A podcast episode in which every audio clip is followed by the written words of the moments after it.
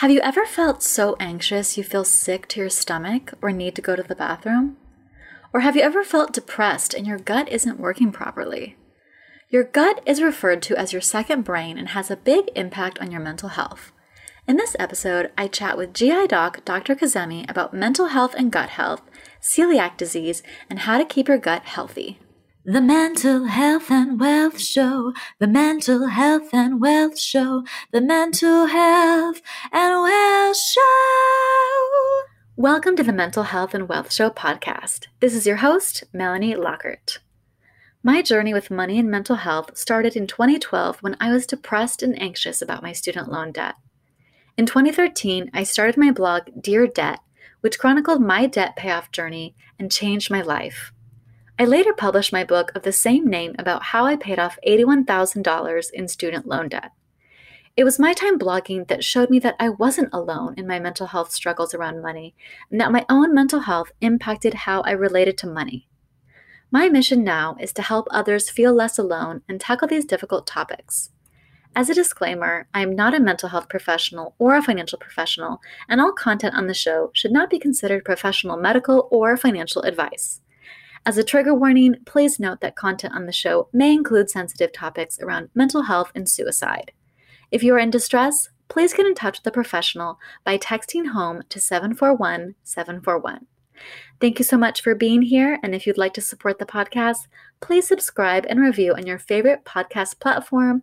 And feel free to share episodes on social media and tag me at Melanie Lockert. I would love to hear from you. This is Melanie Lockert, host of the Mental Health and Wealth Show. Today I'm interviewing Dr. Kazemi, who grew up in France until he was 11 years old and moved to Northern California. He then relocated to Northern Virginia at age 16. He graduated with honors from George Mason University with a BS in biology and received his MD from St. George University, SOM Grenada, and completed his internal medicine residency at the University of Louisville. Dr. Kazemi completed his gastroenterology fellowship at Allegheny General Hospital, Temple University, and is a board certified gastroenterologist. So, as you can imagine, we are talking to a doctor today about gut health and mental health, and I am so excited. Welcome to the show. Hi there, how are you doing?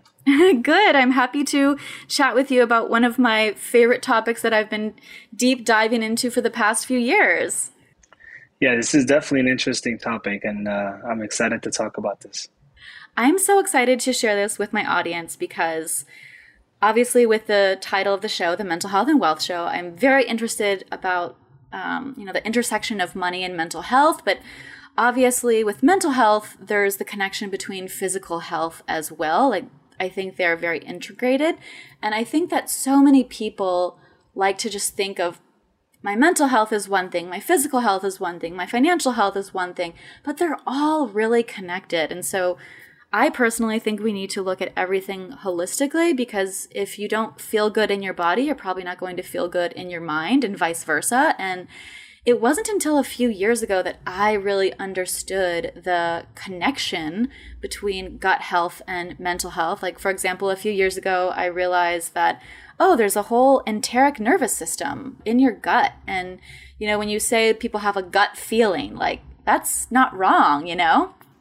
Exactly. And not only that, but also the idea that the uh, enteric nervous system, which is that nervous system in the gut, along with the central nervous system, which is this, the nervous system of the brain and the spinal cord, these two have a bidirectional communication. So they work together, they, they communicate very well. And that, that in itself is very important in how we feel, how we function. So that's very important. Yes, definitely. So, as we just kind of prefaced, your mental health and gut health are intricately connected. As you said, they are bidirectional. Yet it's something we don't often talk about or realize. And I actually read about a year ago that the majority of your serotonin is also created in your gut, which I think would have sweeping implications on your mental health if you have gut health issues. So, can you kind of explain further what the connection is between mental health and gut health? Yeah, sure. And actually, uh, just to kind of backtrack, serotonin, just to let them know, is, is a neurotransmitter. And it was initially found in the bloodstream. But soon after uh, it was discovered, we noticed that it had its effects on these the central nervous system. And you know, from that we determined that it had effects on mood, temperature regulation, and a lot of different factors. Now, later on, years later, they found that, hey, this is actually being produced in the intestines. And about 95% of the serotonin that we find in our body is produced in the intestinal wall.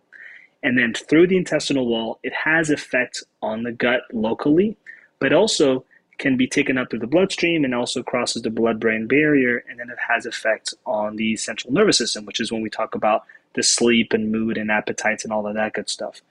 But in the gut, it also has effects in terms of allowing the gut to function properly. So, serotonin does a lot of stuff, not only for the central nervous system, but also for the gut itself. Now, through the years, we've noticed that not only does things like serotonin, but other things, hormones, neurotransmitters, and even immunological factors have affected and uh, help the gut work better, but then also seems to also affect the mind. And, and this is when we talk about things like depression and anxiety and how those things can work and affect the gut or vice versa. The gut affecting the brain and potentially causing things like depressive symptoms or anxiety symptoms. Thank you so much for sharing. Yeah, it was wild to me a few years ago when I heard about the, I think it's called the blood brain barrier, correct? Exactly, yes. And and something called leaky gut and how certain things can kind of leak into your bloodstream triggering inflammation which can also cause depression and that was so wild to me because as someone that has suffered from depression in my life as well and anxiety I've always thought, oh, you know, I have a chemical imbalance in my brain or certain things have happened to, to trigger this depression or anxiety. I had never realized that it could be an inflammatory response. Yeah, and actually, so there, there's definitely this is a strong, a significant interest in the scientific world where they just started to kind of look into this whole idea and leaky gut sometimes is used broadly, and that's especially us gastroenterologists, we're not very fond of that term in just the general population because some people will say, oh, I have bloating, I have this, and this is leaky gut. But exactly what you said, leaky gut typically means that there's something going on in the intestinal permeability, which allows things, metabolites, uh, uh, molecules, or even bacteria to cross through the intestinal wall and into the bloodstream and then eventually causing symptoms or causing issues. And some of this can lead to things like fatigue and brain fog and things like that. So, uh, yes, 100%, there's, there's a link with what's going on in your gut and how you feel, whether it's physically, psychologically, or even uh, neurologically. Yeah, and that's so important to consider because, like I said, I think so many of us kind of think that there's this differentiation between our mind and our body and you know mental health is one thing physical health is another but they're so integrated and um, to my knowledge the connection between gut health and mental health is something relatively recent i think from the past few decades. Like i think maybe 20 or 30 years old. Am i correct with that? Yeah th- exactly. So there's a study long time ago about 20 when i say long time ago about 20 30 years ago that basically looked at mice and a lot of these studies initially were done on mice but they looked at mice and even looked at the bacteria in their gut and see whether that was going to have a an effect on them. And they actually found that the germ-free mice, so the mice that were basically cleaned out of any germ in their gut, had almost kind of like an impaired stress response. And so that tells us how things as simple as not only the enteric nervous system, but also the gut bacteria, the gut flora, the microbiome that we speak of, how that potentially can also affect just how we feel. Thank you so much for sharing that. Yeah, I think this is such an interesting topic. And as some of my listeners know, I was recently diagnosed with celiac disease, which came as a complete shock to me because my symptoms were not what I thought as typical. And I had thought it was just, oh, it's just a wheat allergy before I got diagnosed with it.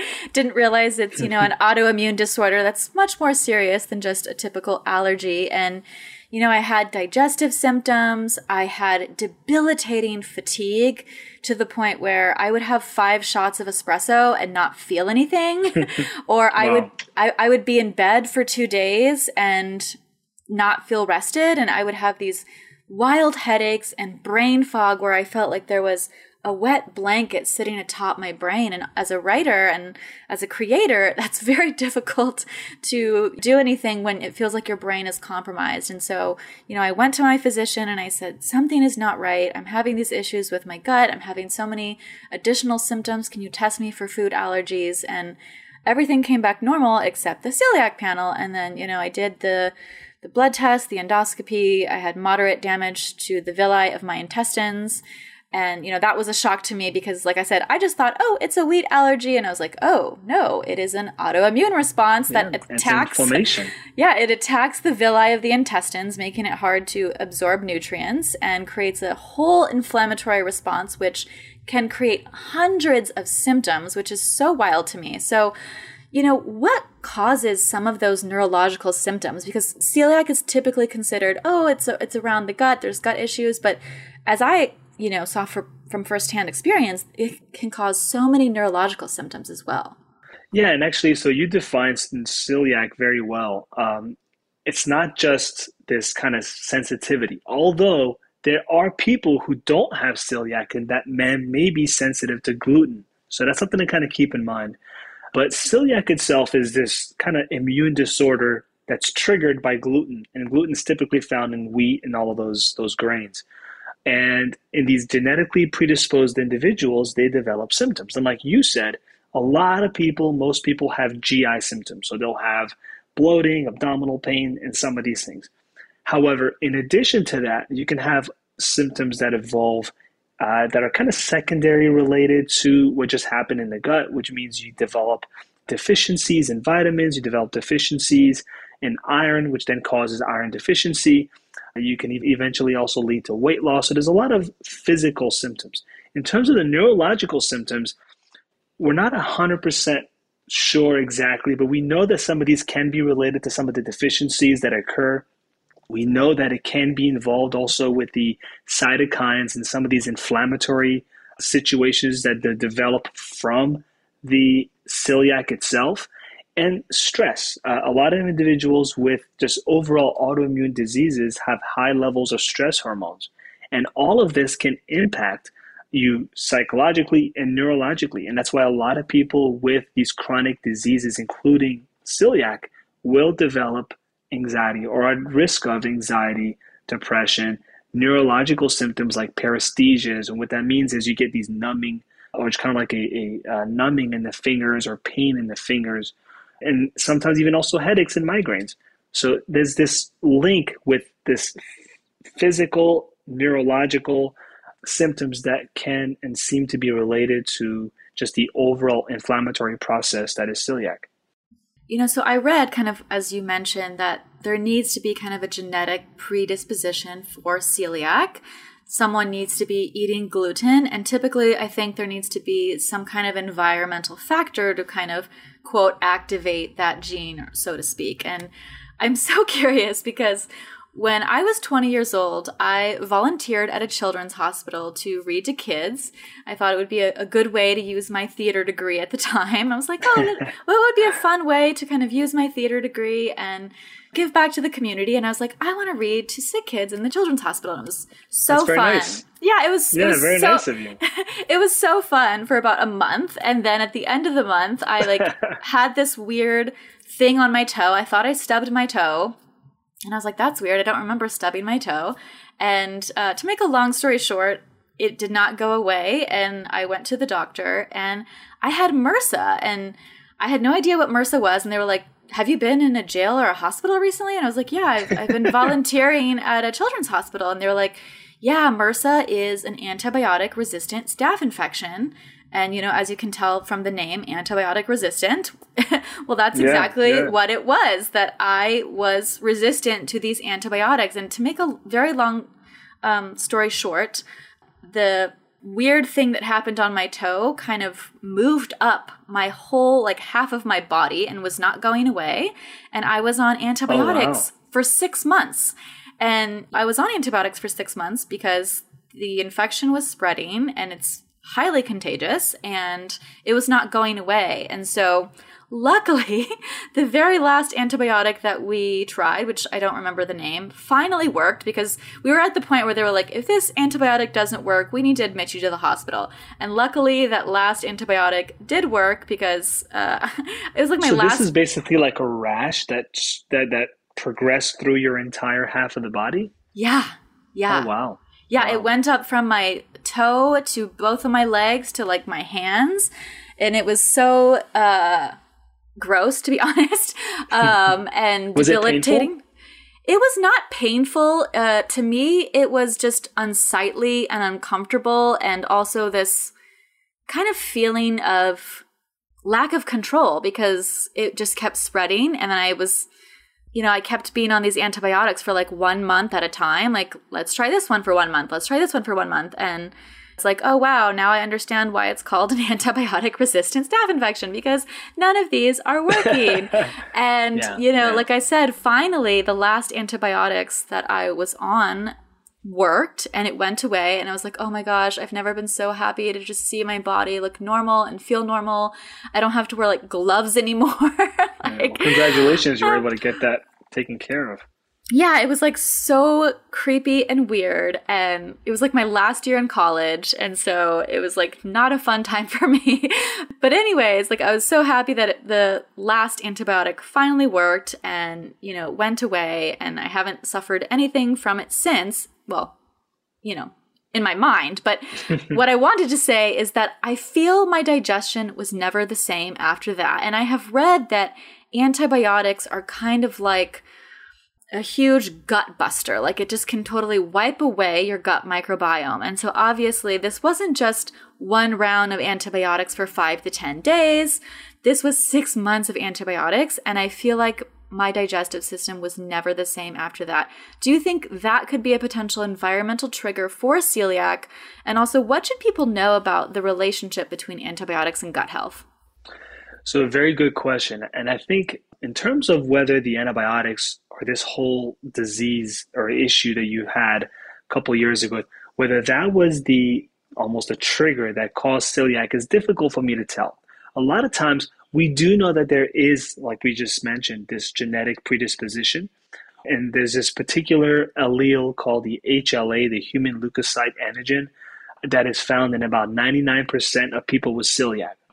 So that's actually one of the ways that we can also test for people who we think have celiac is we can test for this particular HLA combination, and that basically tells us whether you have uh, celiac or not. Having said that, these individuals they basically develop or they are at risk for other autoimmune diseases as well. So this is something to kind of keep in mind. Is a lot of autoimmune diseases kind of come in together. And usually, whether it's diabetes type 1 or even thyroid disease, there's some form of a, a trigger. And often we don't know which one it is, if it's a viral infection or if it was something like you just experienced with the MRSA. Uh, and like you just said, MRSA is a pretty significant infection. And, and during my training, I've dealt with MRSA of the skin, but some more severe infections of the blood and pneumonias. And imagine how difficult it is to treat a skin infection and also something that could be very deadly like a pneumonia. So it's a very serious infection. And this is why, especially medical doctors, tend to, to not be so quick to use antibiotics in general because of its effects that it has on our body.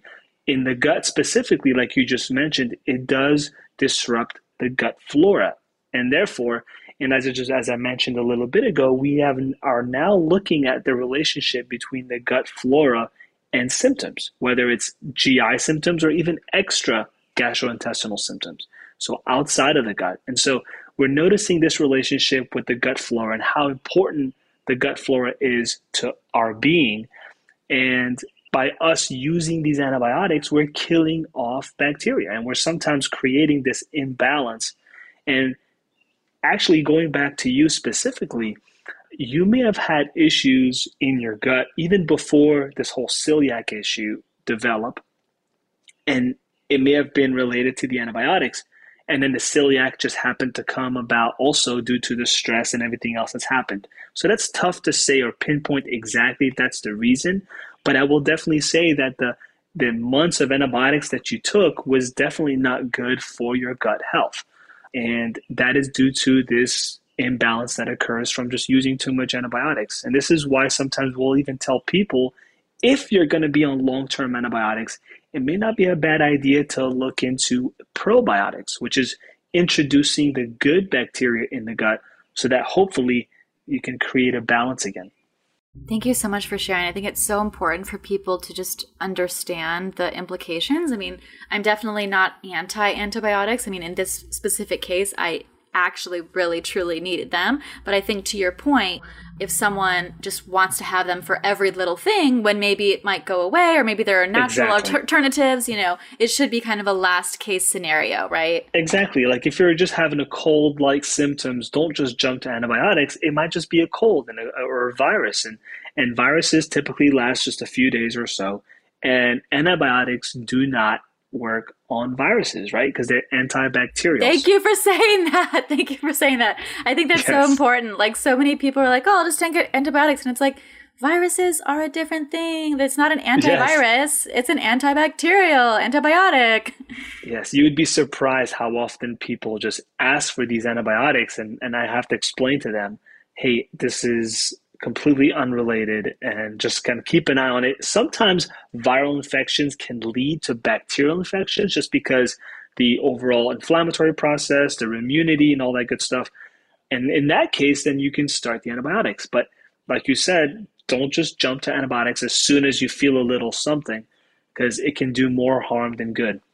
Thank you. So I wanted to talk a little bit about mental health and its impact on the gut health. I know we mentioned that it can be bidirectional, but let's presume that depression and anxiety is starting in the mind, so to speak. How would that affect your gut health, your gut motility, or any potential symptoms? Well, like you mentioned, the central nervous system, and obviously anxiety and depression, is this imbalance that occurs um, in the brain that eventually makes you feel these symptoms that are associated. And so these individuals can have these symptoms also manifest through the gut. And you may have already heard uh, people referring to the gut as a second brain. And it's not because the gut has the ability to think for itself, but just because it has such a strong, complex nervous system and its interaction with the central nervous system can actually lead to issues in terms of diseases or even symptoms. And so some of the signs and symptoms of depression and anxiety often can also be GI symptoms. And you'll see people with depression talk about increase or decrease appetite, or they'll have kind of like a nervous gut with either some diarrhea, constipation, nausea, and some other symptoms that are associated to the gastrointestinal tract. And a lot of this can be related either to some of these neurotransmitters are either in imbalance in the brain. Also, can also be related to some of these, and you mentioned this early on, these inflammatory markers, right? So, so the, these inflammatory cytokines and molecules that can not only affect people who have depression and anxiety, but also can then cross into the gut and cause symptoms that way.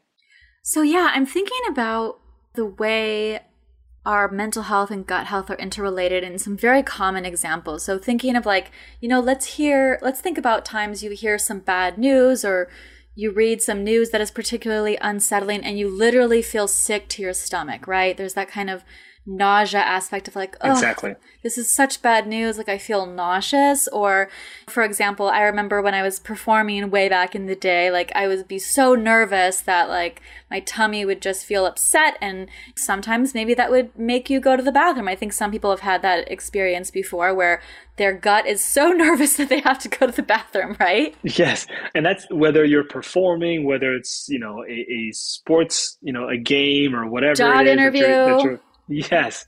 And you get very nervous. You have to go to use the restroom. So, and that's because of the interaction between these nervous systems, right? And you also have a you have a lot of these what we call autonomic um, nervous the, the nervous system in the gut, that can also lead to these feelings of having to empty your gut or having this feeling of nausea. Some people also have these, you know, their, their, their palms get sweaty. And this is just some of these things that happen as a result of these nervous system interacting with one another. So, yeah, 100%, these psychosocial factors, whatever they are, have an impact on the gut. And we're noticing that more and more, and we're realizing that it's not only the gut itself, but the brain and also these stressors outside that can affect how we feel, how our gut functions, and in that sense, the physiology of how the gut functions. So I'm curious, you know, obviously, as we just mentioned, in some cases, someone might have a level of anxiety that prompts them to go to the bathroom quickly, and that is the response. And then I've also read that sometimes if the response is particularly severe and there's a freeze response in your nervous system, it can actually kind of turn off your digestive system, right? Yeah, so the nervous system can act in either way. So in some people it'll cause diarrhea and some people it'll cause constipation. And this is kind of ties into the idea of the functional bowel where people tend to have symptoms. They'll have constipation, they'll have diarrhea and then they'll have every single test known to man blood work, endoscopies, colonoscopies, CT scans, and all of that will come back normal. It'll show that there's nothing wrong. And often these patients or these people will come and kind of feel as in, am I making these symptoms up or am I not really feeling this? And there's always a sense of despair. And this is where the umbrella of functional bowel comes in, which is basically that the gut is normal, but it's not working normally, if that makes sense. Yeah, that makes total sense. And um, totally, you know, seen about that situation myself uh, with my gut health and everything that's going on. And I hope everything comes back normal for me. And would you say that if people have a functional bowel problem, that it would potentially be like irritable bowel syndrome? Like there's no exactly. diagnosis elsewhere? Yeah, so IBS, which is irritable bowel syndrome, it comes under this umbrella of functional bowel. So yes, and there's other things like functional dyspepsia and some of these other symptoms that people will describe depending on what kind of issues they're presenting with. But IBS, which is basically this irregular bowel habit, whether it's constipation or diarrhea or sometimes mixed, associated with pain. So people who have IBS have to have pain and they have to have some gut issues. But they'll go through all these tests and all these tests come back normal. And what happens is the gut just doesn't seem to work properly. And so often what we try to do, or what I try to do specifically, is I want to make sure that the patients or the individuals who are having these problems are doing the right things to begin with.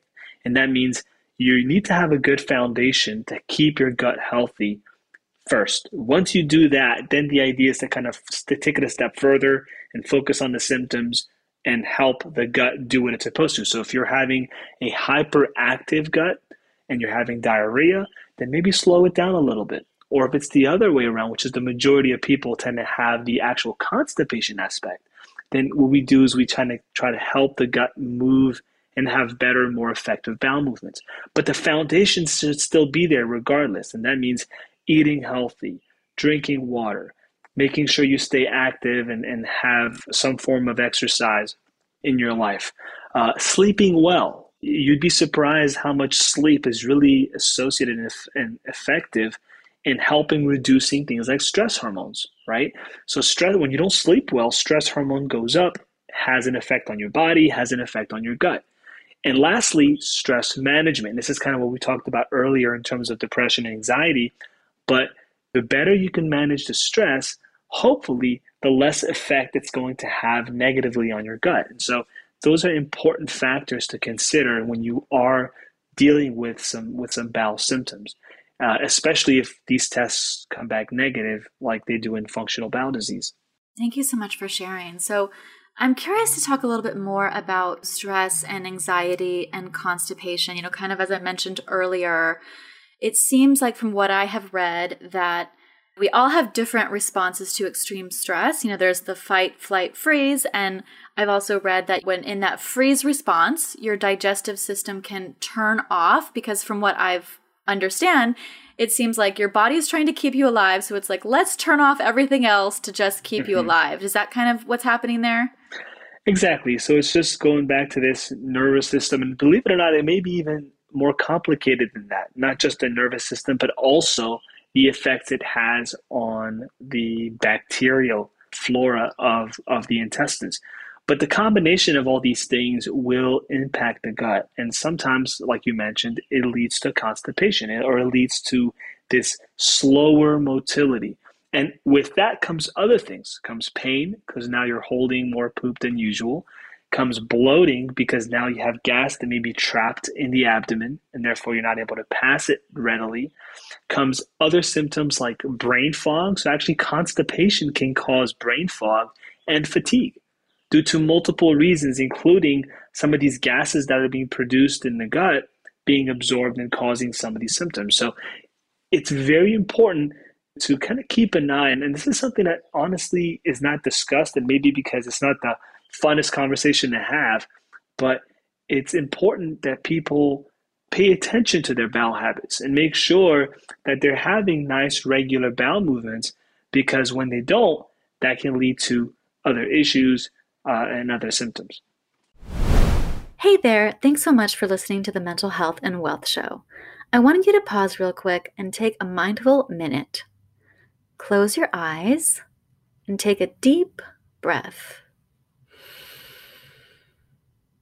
And exhale. Take a deep breath again.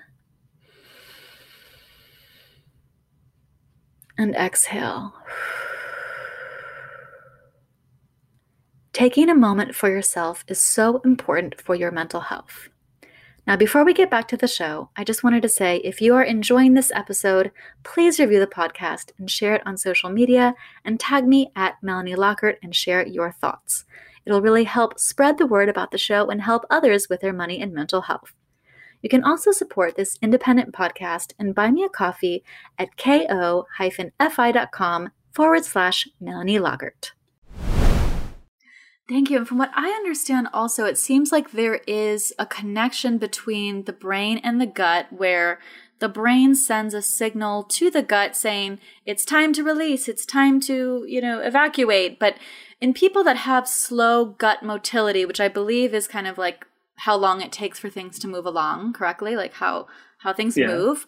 And Am I correct in saying that, you know, that signal can be either weakened or slow and maybe your brain is not communicating to your gut in a readily fashion for it to evacuate?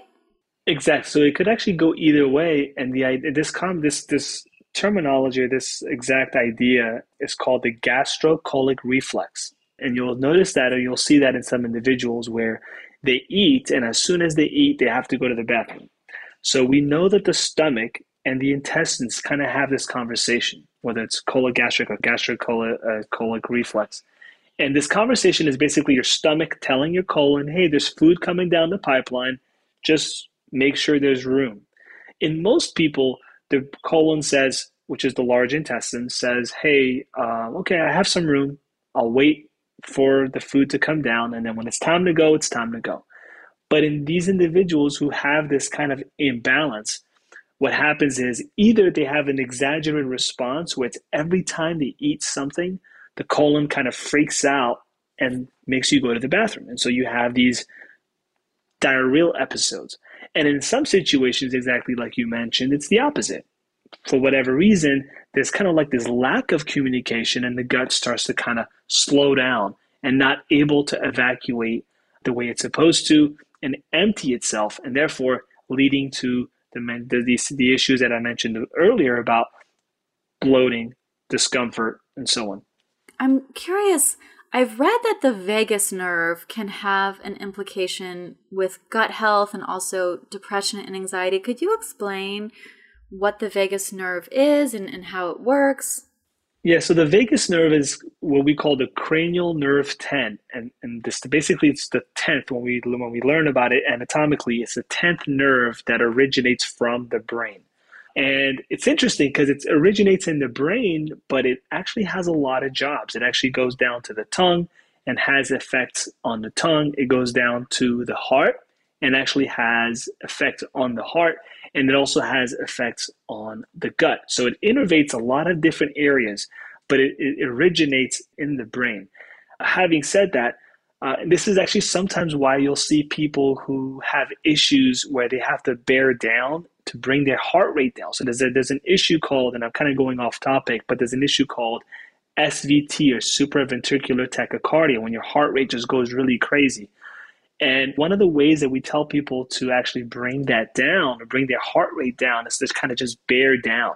And that's because the vagus nerve is being triggered in the gut and then from the gut goes to the heart, slows it down and and helps you feel better. So yes, the vagus nerve is very important in multiple areas of the body and especially in the gut and actually can through the vagus nerve will help regulate motility, digestion, and some of these other things within the gut itself.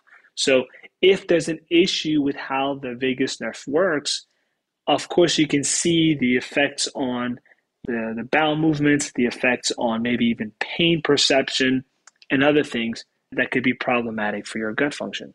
So, we've talked a lot about how mental health can affect gut health, and I'm curious in your experience, do you find people with gut disorders also tend to have mental health symptoms due to the physical health symptoms? Yeah, so I, it's actually sometimes it's tough to really assess which came first, the chicken or the egg, right? And in some patients, you'll see that the depressive symptoms are there before any GI issues even were present. But in, in, in, actually, some of the more recent studies show that in some individuals, it's the other way around, where they actually develop gut symptoms. And then thereafter, from these gut symptoms, there are these chronic GI diseases like inflammatory bowel disease, like ulcerative colitis and Crohn's, or things like celiac disease or even IBS, where those issues can eventually lead to anxiety, depression, and other psychological problems or, or mental health issues. And some of this can be again related to these pro inflammatory cytokines, which we talked about in regards to this leaky gut or the microbiome dysfunction, where your gut flora is just is completely out of whack because either you're eating bad things you've been on multiple antibiotics, and so the gut flora is not doing what it's supposed to be doing. So we're realizing or we're noticing now, and there's a lot of area of, of interest in this part of the GI tract where they're looking to see exactly how does the gut affect the brain and specifically if there's issues with serotonin that we mentioned earlier today if there's issues with uh, gut flora if there's issues with hormonal or even neurotransmitters them call, going through the nerves and then causing issues or an imbalance in the brain that can cause uh, the depressive disorders so these are some of the things that they're looking at. And specifically, there's a couple cytokines called IL 6, if I remember correctly, and TNF alpha. And those are pro inflammatory cytokines that are found to be in excess in these patients who have depression and anxiety. Thank you for sharing that. And I think it's also so important that we look at how these gut disorders can disrupt everyday life and also lead to mental health issues. Like, for example, when I got my celiac diagnosis for 48 hours straight, I cried like someone died because all of my favorite foods are croissants, baguettes, pasta, pizza. Like that was my comfort food. And knowing that I could never have that in the same way, again, I know there's a lot of great gluten free alternatives out there these days, and I've tried them and I enjoy some of them, but you know, not having that choice anymore not having those options, not having that freedom. I remember um, going out to a sushi restaurant with my mom and my partner and thinking, oh, sushi is mostly safe. And then I asked the waiter, um, what on your menu is gluten free and none of the specialty rolls were gluten free because of the sauces because yes. soy sauce has wheat in it and i remember just like having to excuse myself to go cry in the bathroom because no way s- suddenly I, I can't have any of the specialty rolls ever again. And it's like, Yeah. it's a constant mourning process when you're newly diagnosed and you keep going out to restaurants and then you realize, oh my gosh, I can't ever have these specialty rolls again. I could have the basic rolls, which the basic rolls are great. I love them. But the specialty rolls are like where the magic happens, right? And so it's like, And now you can't you can't even dip it into soy sauce anymore. I know. Well, luckily there is a gluten-free soy sauce that I have found Exactly. that's that's pretty good. But yeah, it depends on if the restaurant has that or not. Luckily, I live in Los Angeles, which is a pretty great place to have to be gluten-free. But you know, it's situations like that where that completely disrupted my experience being out. It's a continual mourning process because I keep finding out new things that I can never have again, like literally ever. And that's, you know, hard to to realize. And I know I posted this on Instagram like a month ago when I first got diagnosed is that there's going to be a last time that we do things and we don't realize that, you know, whether it's hugging a That's true. partner, kissing a partner. And I know that's like more dramatic and it's less dramatic with food, but you know, I hadn't realized that so much of my favorite foods, like I had them for the last time and I didn't know that, you know? And it's a constant mourning process every time I go out to eat and um And I you think know it's because you, and I think it's because you, this is such a new diagnosis for you. So you're still going through a lot of these changes as you're learning more about and you're paying attention to what has gluten, right? In the last month or so, where you've found out about the celiac disease, this is going to be, like you said, whether you want to call it a morning or just an idea of just an enlightening in terms of, oh, wow, this food has this and this food has this, and I need to stay away from this. And, in terms of what you said in regards to, you know, people being depressed because they're not able to eat the right things or they're, they're sad because they're not able to eat the right things, a lot of us find comfort in food and not necessarily in terms of like overeating or undereating, but more so we enjoy eating. And therefore, uh, that's why we go to nice restaurants. And there's nothing wrong with that. Unfortunately, yes, celiac disease limits what you're able to have. And, and I didn't mention this, but my sister and my mother both have celiac disease and actually played a role into me deciding to go into gastroenterology. And often these issues run in families. And so when I was growing up, there was always that question as to whether I have celiac.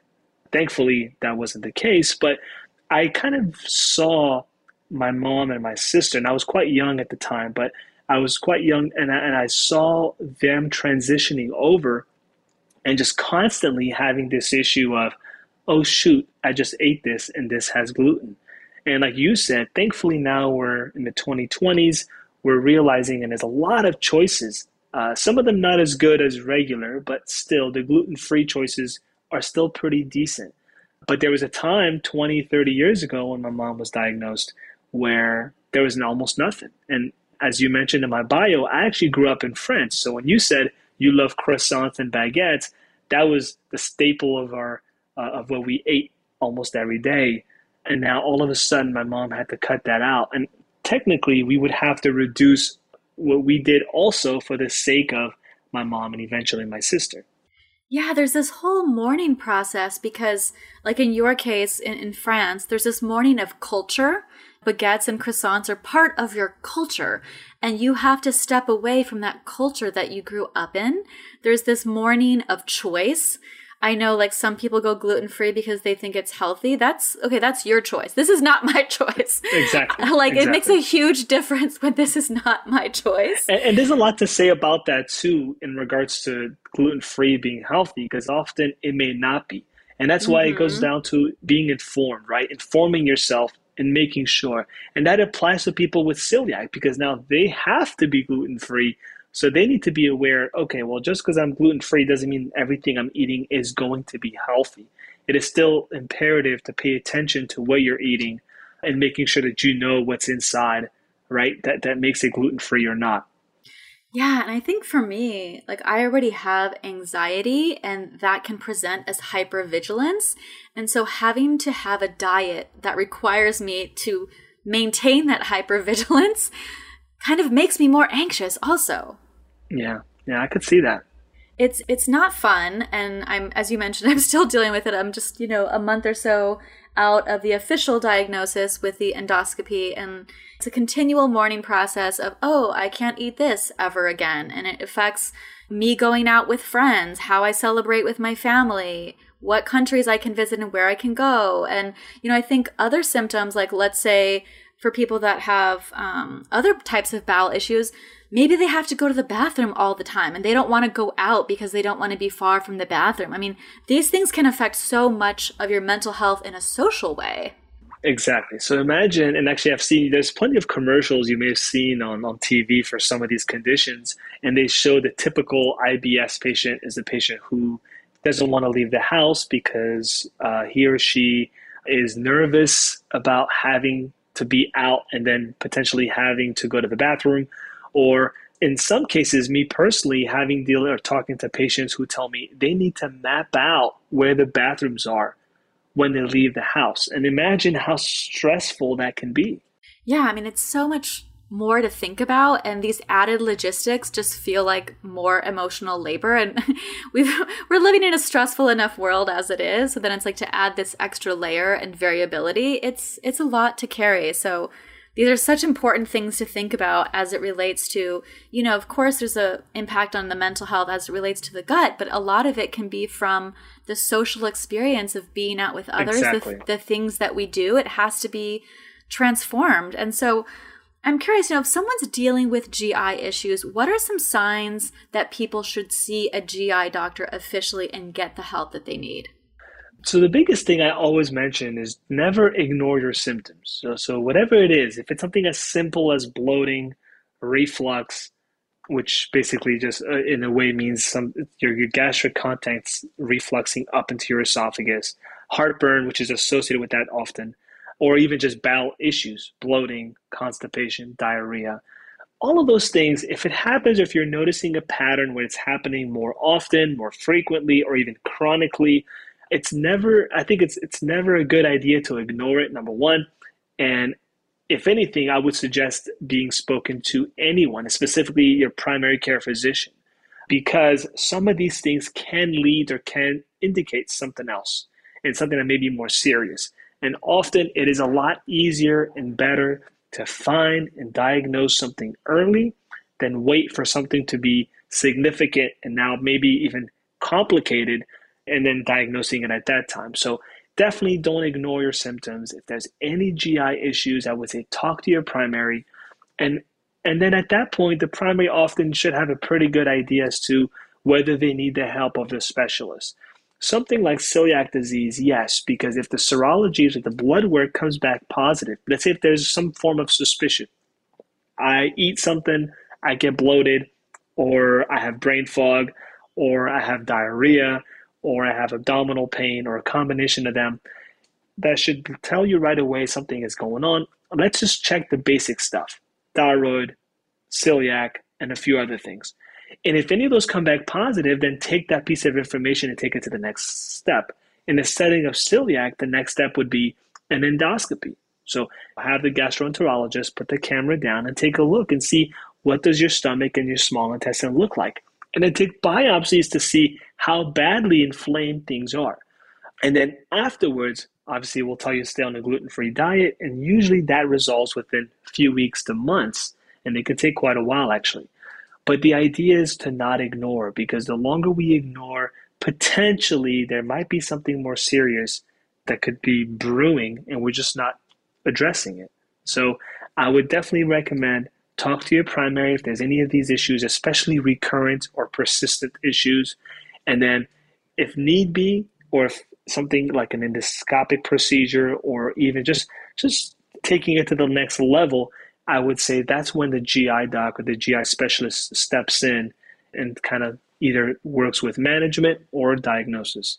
I love what you said about not ignoring your symptoms because I think sometimes we have these symptoms and then they become the new normal and we just think, oh, this is how I am now. And we don't consider it to be anything else. But as we've mentioned on this show before, your body is trying to tell you something when it has symptoms. It is communicating with you. And the more that you ignore these symptoms, the more problems that you could have later on. And it's so important to find a doctor that you trust and that can really be on your side. Like, for example, a year ago when I went to my primary care physician, I said, I'm having all these issues. And he wrote me a prescription and let me go. And I was like, okay, well, the prescription didn't work, and this isn't helping me understand why this is happening. And so I found a new doctor this year. it, in, in the year's time, my symptoms had gotten way, way worse, like noticeably, incredibly worse and I, you know, found a new doctor that had really good reviews. It seemed to be great. And she listened to me and I said, please, I'm having so many issues. Can you test me for food allergies? I think something's wrong. And that's how I got to celiac. And I had no idea that celiac could potentially lead to other more scarier diagnoses if left untreated, and also can lead to significant villi damage in your intestines. And so, thank goodness I found that doctor who listened to me and got me the appropriate test for a diagnosis. And it's unfortunate, unfortunately, that you had that experience.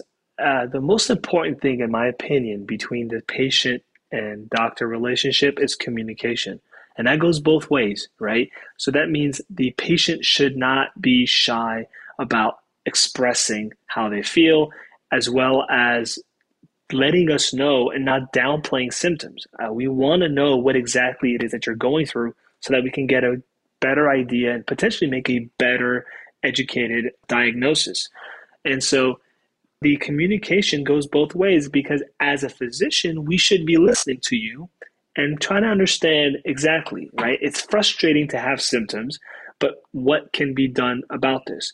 if, for example, and kind of going back to your experience, if they give you a prescription and that didn't work, ideally I would have expected you to say, hey, this is not working, and him to say, okay, or him or her to say, you know what, let me look into this and this and this, right? That should have been the progression.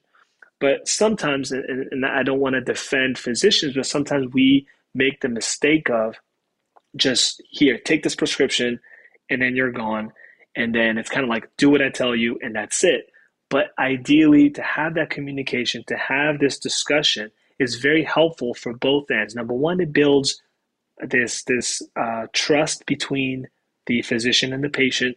It also helps us better understand what's going on, and hopefully, leading you to the right path of diagnosis and treatment. Yes, so important.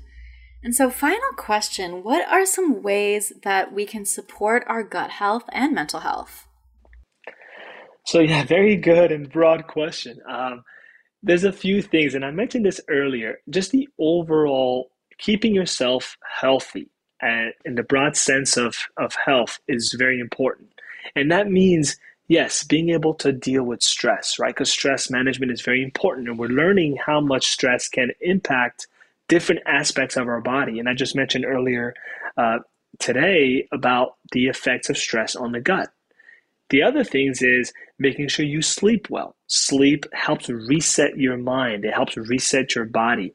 And so, sleep in itself is also a, a cornerstone of good health. And people who don't sleep well or don't sleep properly, number one, should understand why. Is there something wrong with what they're doing? Are they watching TV in bed? Are they using their phone in bed? Um, is there something else? Are they eating late? Is there something going on that's affecting how they sleep? And if so, need to fix that. And if that's not, if they, if, the, if all of that is normal, but they're still having issues, then maybe seek help from a professional. And then after that, just making sure that you're eating healthy foods, right? You're not necessarily going out and having a lot of processed foods, which you know, we know can lead to problems, uh, acute problems in the sense of how you feel, but also chronic problems. Uh, colon cancer has been associated with processed meats. So these are things that we should look into and try to overall figure out how to be as healthy as possible. Drinking water and hydrating, and also make sure you exercise and staying active. So, those are the basics. That's the foundation of good health and good gut health. But in addition to that, the idea is, especially from a gut perspective, even considering, you know, including certain things like fiber, right? Uh, there's this movement now where a lot of people are paying attention to prebiotics and probiotics. And I mentioned this how probiotics means you're adding good bacteria to the gut. You can do this naturally with eating things like yogurt, kefir, and even sauerkraut, or there's even pills for them. The thing about probiotic pills, I'll say, is that it doesn't really help anyone and everyone. So if you feel like you need to do something like this, it may not be a bad idea to discuss this with your physician because not all probiotics are equal. And prebiotics, again, not the same, doesn't mean that you have to go out and buy supplements, but again, prebiotics are these soluble fiber that help stimulate the growth of good bacteria in your gut. And so that means eating these whole grains and eating your fruits and your vegetables and your legumes, because this is where you get a lot of these fiber from. So the idea is, you know, you are what you eat in reality, right? We always talk about this. It is important that we eat the right stuff and we do the right things so that our gut can stay healthy. And if need be, if we need any tweaks to kind of help it get back on track, then we do that if that means taking a supplement for probiotics, prebiotics, other types of fiber, or even any deficiencies in, in terms of multivitamins or vitamins, I think in that sense, it would be okay for us to do so. But I wouldn't necessarily recommend anyone and everyone to go out and spend hundreds of dollars on supplements. That is definitely not what I want people to do. I just want people to pay attention to what they take in. That is such great advice. Definitely focus on eating the right types of foods instead of just, you know, buying a bunch of supplements. So, uh, thank you so much for sharing all of your experience and expertise. This has been such an enlightening episode that I know people will enjoy. If people wanted to work with you, where are you based and where can people find you? Sure. So, we are based out of Northern Virginia, based out of Northern Virginia. Uh, we're for Gastro Health. And I try to have a little fun sometimes. We do a little bit of uh, social media. So you can find me on Instagram. I've also started a TikTok as well, try to be informative in that sense. Uh, and we also have our general gastro health website and social media page as well. What is your handle on social media? So, social media for Instagram, it's the Gut Doc. And for TikTok, it's the same, the Gut Doc. Perfect. Definitely follow um, Dr. Kazemi and get all of your information and reach out if you have any questions. Thanks so much. Thank you, and I appreciate you having me here. Thank you so much for listening to the Mental Health and Wealth Show. Want more content and support? Sign up for the Mental Hump newsletter and get our free mental health and money inventory worksheet. You can sign up at mentalhealthandwealth.com and also check out our other blog posts and podcast episodes. Also, we host a mental health and wealth hangout every other Thursday over Zoom at 5 p.m. Pacific to chat about all things money and mental health. If you'd like to support the podcast, it would mean so much to me if you left a review, and you can also support me at ko-fi.com forward slash Melanie Lockert. And lastly, I want to remind you to do something for yourself to take care of your mental health and wealth.